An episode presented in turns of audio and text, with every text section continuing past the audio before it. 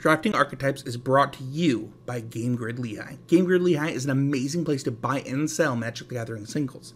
Whether you're building a new cube or crafting your new constructed deck, Game Grid Lehigh is the place to do it. Got a draft coming up with some friends? Buy some seal product here and get it quick. So click the referral link in the description to help out the show, and don't forget to use the code DRAFTPRO10 to get 10% off on your next order at gglehigh.com.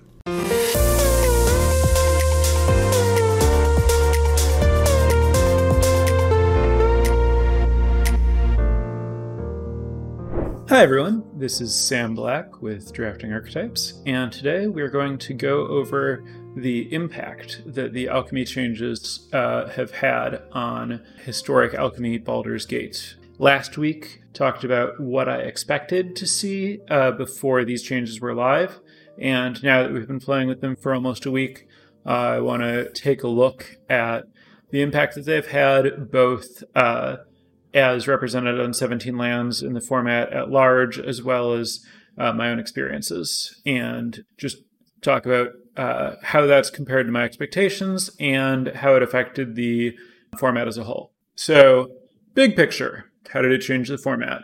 It was extremely successful, is kind of the top level story here. Like, uh, the colors are much more balanced as uh, evidenced in several ways. The best performing archetype is uh, among two color pairs is uh, Simic, which is blue green, followed by Boros, which is red white, followed by Golgari, which is green black. So four of the five colors, as diverse as possible, in the top two archetypes, and the third color in the third top archetype. So all five colors represented in the top three archetypes is pretty strong evidence that there's no single color that's very far behind. Further, the two weakest archetypes, Gruul and Dimir, cover four different colors. So we see a diversity of colors appearing both among the best and worst performing archetypes, which, again, a very strong sign for color balance. Digging a little bit deeper, looking at the uh, 20 most recently earned trophies as of about an hour ago, um, at the time of recording this, uh, the color distribution among decks that earned those trophies. Uh, nine of those decks played white as a base color, three additional splashed white. Six played blue, two additional splashed it. Eight played black, one additional splashed it. Seven played red, two additional splashed it. And 11 played green, with one additional splashing it. So no color was twice as represented as any other color, uh, the bottom being blue with 6 plus 2, and the top being green with 11 plus 1. If easier for anyone, a reminder, uh, just a little bit late here, uh, notes for this episode are available on uh, Patreon, patreon.com slash drafting archetypes. If you want to follow along as I'm going over this, I know it can be hard to follow when I'm just rattling off 10 different numbers, but the, the point is that while there is certainly a difference, uh, green and white noticeably more represented than the other colors, uh, I think that this level of balance is unusual. So we went from a format that I would argue was particularly imbalanced to a format that is particularly balanced, which I think is very impressive for uh, like one round of changing, you know, less than 30 cards or something, which is some pretty small tweaks. All in all, I have to say, I think it was really well done by uh, whoever was involved in choosing uh, these changes. As for where the format is now, I believe green is the strongest color. Uh, as mentioned, um, of the top three archetypes, the top is Simic, and the third is Golgari, two green decks. Uh, the only color to have um, two uh, different two appearances in the top three archetypes. Uh, also, the most present in trophy winning decks. Also, the top performing common Druidic Ritual, incidentally, more on that later, as well as three of the top five commons, five of the top 10 commons. And aside from the fact that it just has a lot of good commons. Um, its top six commons all play really, really well together. Its top six commons Druidic Ritual, uh, the now buffed, you may mill three cards and then return up to two total creatures and lands from your graveyard to your hand. Currently top performing common, plays really well with Circle of the Land Druid, which is the sixth top performing common, the buffed to 2 1, you may mill 4 when it dies, return a land. And then uh, the others, Undercellar Myconid, Dread Linnorm, Owlbear, and Hill Giant Herdgorger. With Circle of the Land Druid and Myconid, you have really good early defense that helps get more mana to cast your really good uh, card advantage, life gain, big creatures with Owlbear, Hill Giant Herdgorger, and Dread Linnorm. And then Druidic Ritual to both make sure you hit your land drops and to recycle your big creatures with Circle of the Land Druid milling to set up your Druidic Ritual to make sure that it finds your high impact creatures. That whole package is just really, really like your deck can just be like basically nothing those cards and very good. And it, it just kind of covers everything you need in a way that works really well together. And you can really round it out with like any other color for largely you're probably looking for interactive spells at that point or just other really good creatures to return. So I I think green is super well positioned in the format now. Just just really strong. Like not even about like it lines up well against X or Y that's happening in the format. Just the stuff it's doing is inherently really good. Uh, yeah, we moved from green kind of being Myconids the whole show to green being Myconid is a very good piece, but like a lot of other good stuff is happening. While I'm talking about green, I should talk a little bit more about Druidic Ritual. So, as I mentioned, currently the single top performing common in the set, but it's still being taken later than ninth pick on average, which is to say it's like routinely tabling, which has been my experience. I've tabled Druidic Ritual several times. That is not how it should be. The best common in the uh, set shouldn't be tabling, which is to say that I think that we're due for an adjustment like at some point people are going to figure this out and uh, there'll be a little bit more competition um, part of i imagine why druidic ritual is performing so well is that decks that revolve around it can plan to get multiples of them which makes the whole synergy package with the other self mill stronger and also when you put it in your deck, you don't have to spend a high pick on it. And so that's going to, like, getting a card cheaply naturally increases its win rate. So I think that once people are fighting for Druidic Rituals a little bit hard, more, uh, its win percentage will naturally decline a little. And I do think that Undercellar Mike, is a stronger card than Druidic Ritual, and the stats are skewed right now because Druidic Ritual is so undervalued. So I don't actually think it's the best common in the set, even if it's winning the most right now. I don't know if that means that ultimately the second best common right now, which is Young Blue Dragon or Myconid, is going to be the better common. Looking more at other colors, the Blessed Hippogriff uh, nerf was huge. Adding a single extra colorless mana to the cost of the adventure dropped Blessed Hippogriff to the fifth best performing white common below Flaming Fist, Dusk Guard, and Steadfast Paladin. So kind of the, the two of the three ish like good common white two drops.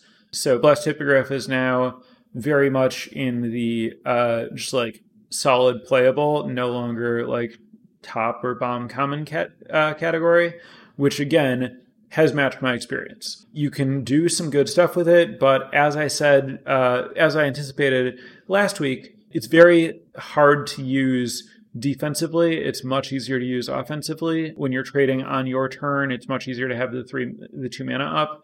Whereas leaving two mana up to hope that you can resolve this trick on your opponent's turn is really tough. I've just seen way fewer, uh, just like big tempo plays off uh, the Blessed Unicorn, uh, the Blessed Hippogriff adventure. So really impactful change there.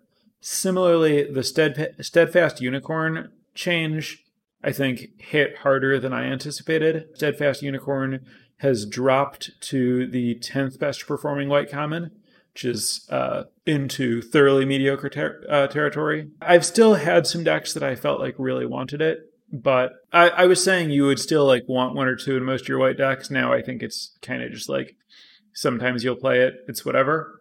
Moving into blue, as anticipated, Dragonborn Looter at one mana is a big deal. It's now the second best performing blue common, uh, behind only Young Blue Dragon, though notably behind. Young Blue Dragon is very, very good, especially after getting the fourth toughness. Dragonborn Looter, really nice now. You come to a river. This is the card that was changed to be largely similar to Time Ebb, three mana sorcery.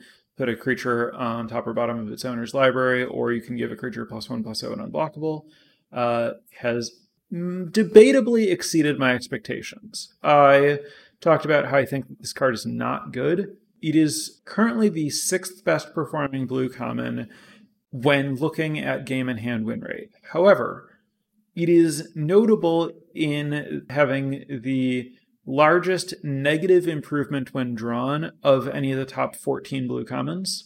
So uh, while people have been winning games where they draw this card, uh, it arguably has been an impediment to that. Things get even weirder though uh, when you dive deeper into the stats on You Come to a River, as I did because I wanted to know if my expectations about this card were correct. It has a substantially positive improvement when drawn among top players at around plus 4%, and substantially negative at around minus 4% among average players. So either the best players are really good at knowing when to use this removal spell, and other players aren't. Or, uh, as I suspect, this is more about uh, some variance due to small sample sizes. Ultimately, I still feel the same way that I felt about it before, which is it's not a card that I'm looking to put in my deck. Uh, the stats, as far as like what message they send, I would say are complicated. As for black, Guildsworn Prowler plummeted all the way to ninth best black common from uh, like first best.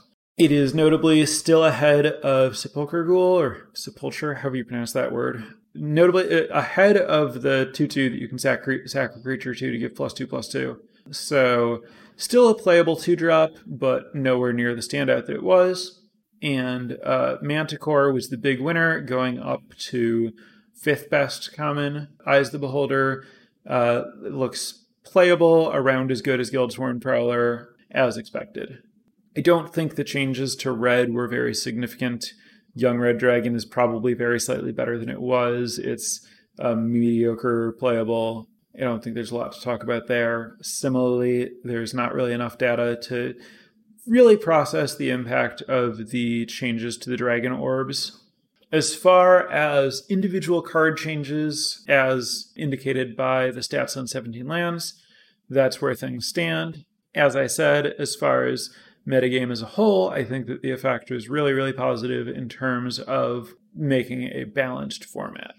Going beyond that, as to how the format actually plays, previously it felt like the main factors that determined games were either getting far ahead with aggressive double team creatures or winning with a powerful bomb.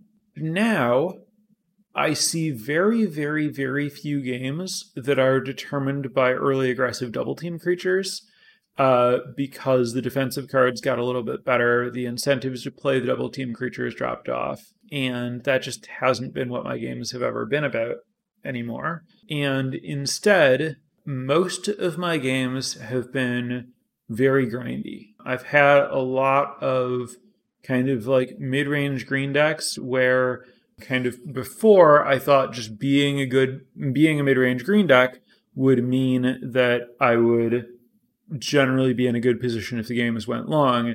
And now my opponent is also often playing a mid range green deck and you end up in this kind of, you know, like big things running into each other. I've had a bunch of games where it's like Hill Giant Herdgorgers and the Norms trade back and forth over and over and then get picked up by Druidic Rituals and played again and they trade more. And then at the end of all of that, someone has like a big creature left and the other one doesn't and they win. The format is way, way, way more grindy and slower and about going over the top of the other person, which has the side effect that the powerful rares are somehow even more impactful. This set has a kind of unique feature that uh, the best cards are basically all rare, not mythic. I think that this might be the set of all time since mythics were first printed in which mythics perform least well relative to rares. And that means that a bunch of the biggest bombs, which are all creatures, show up pretty often. And with the changes to buff the self mill and recursion cards, it means that if you have one of these bomb creatures, you're extremely likely to find and cast it in many of your games, most of your games, and if your opponent can deal with it, which often is very difficult, then you will likely be able to cast it again. Amusingly, this is a pretty big thematic win, arguably, for a set that is translating a commander set to arena. Um, commander being a format where you get to choose a critical creature that you can always cast and then recast if it dies. Um, so we get a limited format where that same effect is present, but it uh, arguably plays less well when only one player gets to take advantage of that mechanic. And so if one player is playing green and has a bomb and the other player isn't, uh, it can lead to some lopsided matches. So I think as far as like my one critique of the changes is I think that when you take a format with rares that are so impactful and you make the games longer, make the aggressive decks weaker, and make the recursion elements stronger, and the like digging stronger, you end up really pushing the format to revolve around those rares. I am someone who is generally a bomb rare apologist. I think that uh, playing with rares is pretty fun, overcoming rares is pretty fun, and rares have a really good impact on the draft portion, making people draft uh, different archetypes than they normally would because you have a rare that pulls you into a color you wouldn't usually play or whatever. But this format also made splashing easier so now, if I'm typically drafting green decks that are about recurring creatures, and I get a bomb rare in some color, it doesn't even change the way that I'm drafting. I just splash that color to recur, find and recur that bomb in my green deck that can splash pretty pretty smoothly. Then that rare ends up defining all of my games, and they all end up playing out in very similar ways. And so you lose a lot of the novelty that's created by rares. So I think that the way that the rares manifest in this format is less fun than the way that similar rares would manifest in a different in an environment that played differently. And i think that it's exacerbated by the fact that these rares are rares and not mythics. So while I think that the changes did a great job, basically, one of the things that I was asked about when I talked about the changes was what do you think about the fact that they didn't change the Hourglass Coven? Or why didn't they change Lae'zel? And what I said was that changing a single rare has a very small impact on a limited format relative to changing a common. And if they're trying to change the way that the format as a whole plays, it makes more sense to change the commons rather than the rares that like you know it's fine if there are some powerful rares but the way that the format changed specifically i think really did exacerbate the issues with the rares in a way that i don't love so that would be my biggest critique of the rebalances though i think that they did a very good job of you know most of what they were trying to do certainly uh, really shook up how the format plays and what's going on and made it feel very new and different. So big props there.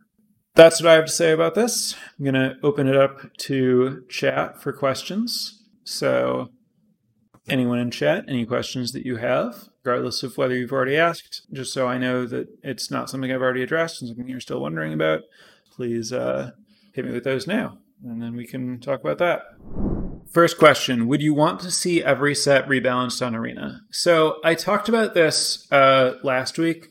which is that I had concerns about the idea of rebalancing a set on Arena um, when that set exists in paper, uh, because as someone who plays both in paper and on arena and some in particular someone who makes content that is consumed both by paper players and arena players i think that it's confusing as a player to keep track of what the cards do when they do different things in paper and on arena and difficult as a content creator to figure out what my target audience is and who to speak to and what to focus on when a paper product changes on arena i like that this set only existed on Arena, so when it changes, it doesn't uh, splinter the audience.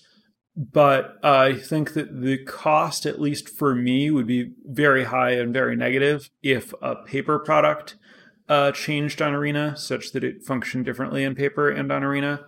So while I think that it was, it did make the set more fun, and it was fun to have the set shaken up part, part of the way through. For me as a content creator, especially, but also as a player, it would be negative if this happened with every set. Though it would be positive if this happened with any future alchemy specific, like arena only sets that existed. I guess the the other the next question asked was essentially the same. How would I feel about them rebalancing non alchemy sets in the future? So uh, I, I think that if it were to happen, I would maybe want it to be like a short special event, like, hey, here's what we would have done with this in hindsight. Uh, play with it for a week or something, kind of more like a cube type presentation rather than a moving forward, this is what this is on Arena which has all the problems that I talked about in terms of causing confusion with paper players and uh, fracturing the audience. No, the sample size is small, but it's funny to see the new Druidic ritual with bigger improvement in best of one rather than best of three. Thoughts on why? I agree that that's weird because, in general, grindy cards are better in best of three my best guess as to why is that, as I understand it, best of three usually updates faster than best of one. I think that, like, while my experience as a player in best of three is that I play against weaker opponents than best of one because of ranked matchmaking not existing in best of three, uh, because I'm playing at Mythic or higher ranks in best of one, but not in best of three. I think the average player at a table in best of three is likely slightly stronger. And so they take the cards get taken at a more appropriate level. I haven't looked at the average taken on Druidic Ritual in best of three, but my guess, knowing that it uh, performs slightly worse there, would be that it's taken a little bit more highly.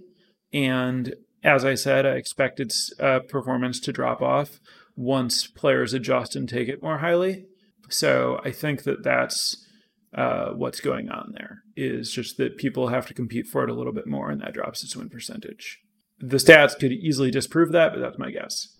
When should we splash Druidic Ritual? Good question. Not something I've really considered. Uh, I've just been playing green when it's come up that I could. I think you definitely don't want to splash Druidic Ritual if you're an aggressive deck, but if you are somewhere in the Esper colors and a little bit more grindy, and you have uh, either some like good treasure making in black or good scrying and card draw in blue or like multiple pilgrim's eyes such that you can splash easily or if you're splashing green anyway for some kind of rare then i think it would make sense to splash druidic ritual so if it's easy and you are like a controlling or attrition type deck, not an aggressive deck, um, would be when I would consider splashing Druidic Ritual.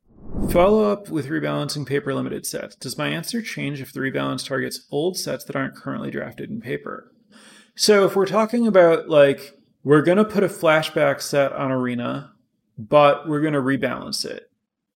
That's an interesting question. So if it's like, hey, here's uh, Midnight Hunt, but we made the five mana zombie that makes two decayed zombies and exile two things in the graveyard. Now it only makes one decayed zombie.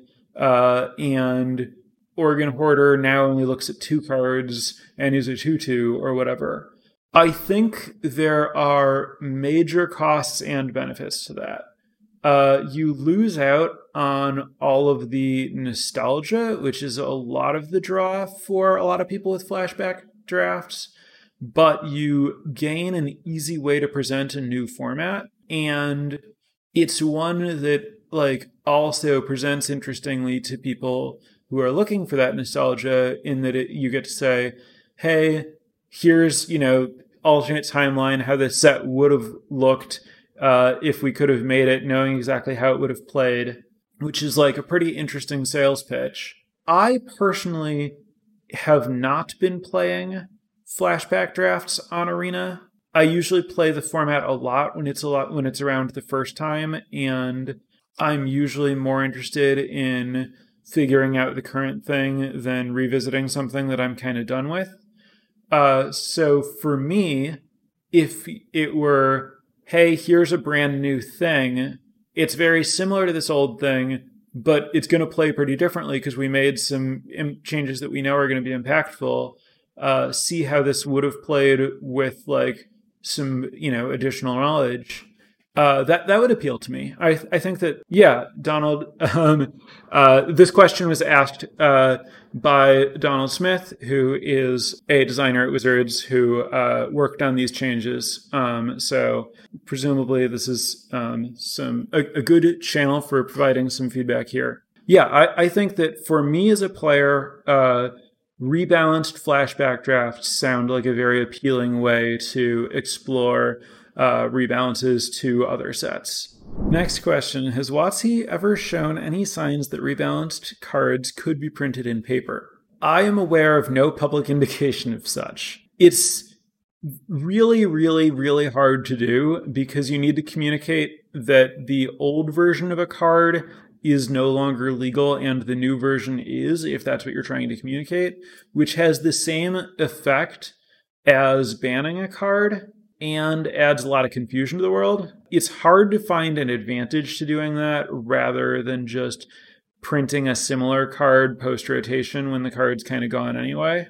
Companions cited as a counter argument. I would say that that's not printing a rebalanced card. That's arguably a power level errata that was presented as a rules change, though the rules change doesn't really line up with the printed words on the card anymore. Next up, what has been my favorite of the rebalance changes? It's a little bit weird to uh, isolate the challenges since the or the changes since the changes all kind of take place in the context of all the other changes and kind of inform each other like uh, circle of the land druid and druidic ritual uh, changing um, both changed both each other as well as uh, split the spoils. That said, uh, if I had to choose a single favorite, I think it would be the change to Dragonborn Looter. I think the one mana looter is just a really cool card. Do cards being rebalanced mean WotC made a mistake designing them in the first place? Uh, designing cards happens on a timeline. And Wizards is always doing the best job they can to create a format in the amount of time that they have to do it. Uh, there is always more work to be done. A set is never finished. Arguably, no piece of art is ever finished. You just stop and decide that it's ready to present at some point. And uh, magic sets are emphatically that way yes, any set probably could have been improved, made more balanced, more fun, with more testing in some capacity indefinitely. Does discontinuing work and publishing a piece of art at some point uh, indicate that a mistake was made if that thing isn't perfect? I would say no, but I guess it depends on your definition of a mistake there is something imperfect that could be improved upon, but at a certain point, the world is better if you just present the thing rather than if you keep tweaking it and never present it. Um, and I think that that applies equally to this set, any other set, and literally any piece any piece of art you might ever consume in any medium. All right, looks like we'll wrap that up there. Thanks for tuning in, everyone. Next week, we'll be talking about something. I didn't know to anticipate uh, these last two episodes until the day before they happened. I'm not exactly sure what I'll be focusing on next week. It could be just some archetype from this rebalanced format. I'm not sure yet. I'll figure that out. I'd say as soon as possible, but I don't really mean that. I'll figure it out sometime before uh, next week. But uh, I'll be back uh, a week from now for another episode. Uh, thanks and have a good week.